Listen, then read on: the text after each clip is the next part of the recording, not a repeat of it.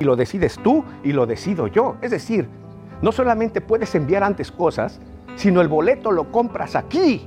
En efecto, aquí lo compras. ¿Qué determina cuál es tu destino y cuáles son estos dos destinos?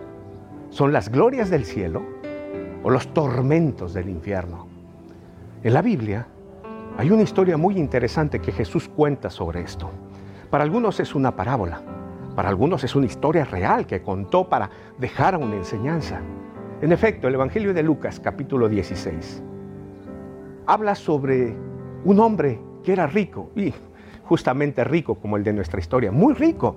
La Biblia dice que todos los días hacía banquetes con esplendidez.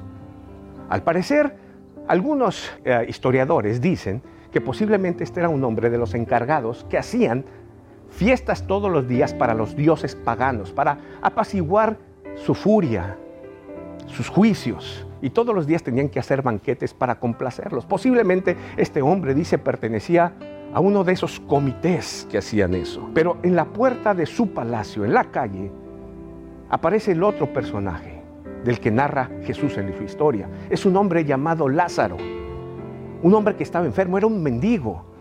Aparentemente algunos creen que tenía lepra, tenía llagas.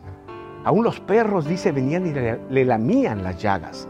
Y él ansiaba comerse las migajas que caían de la mesa de sus grandes banquetes. Le pedía a ese rico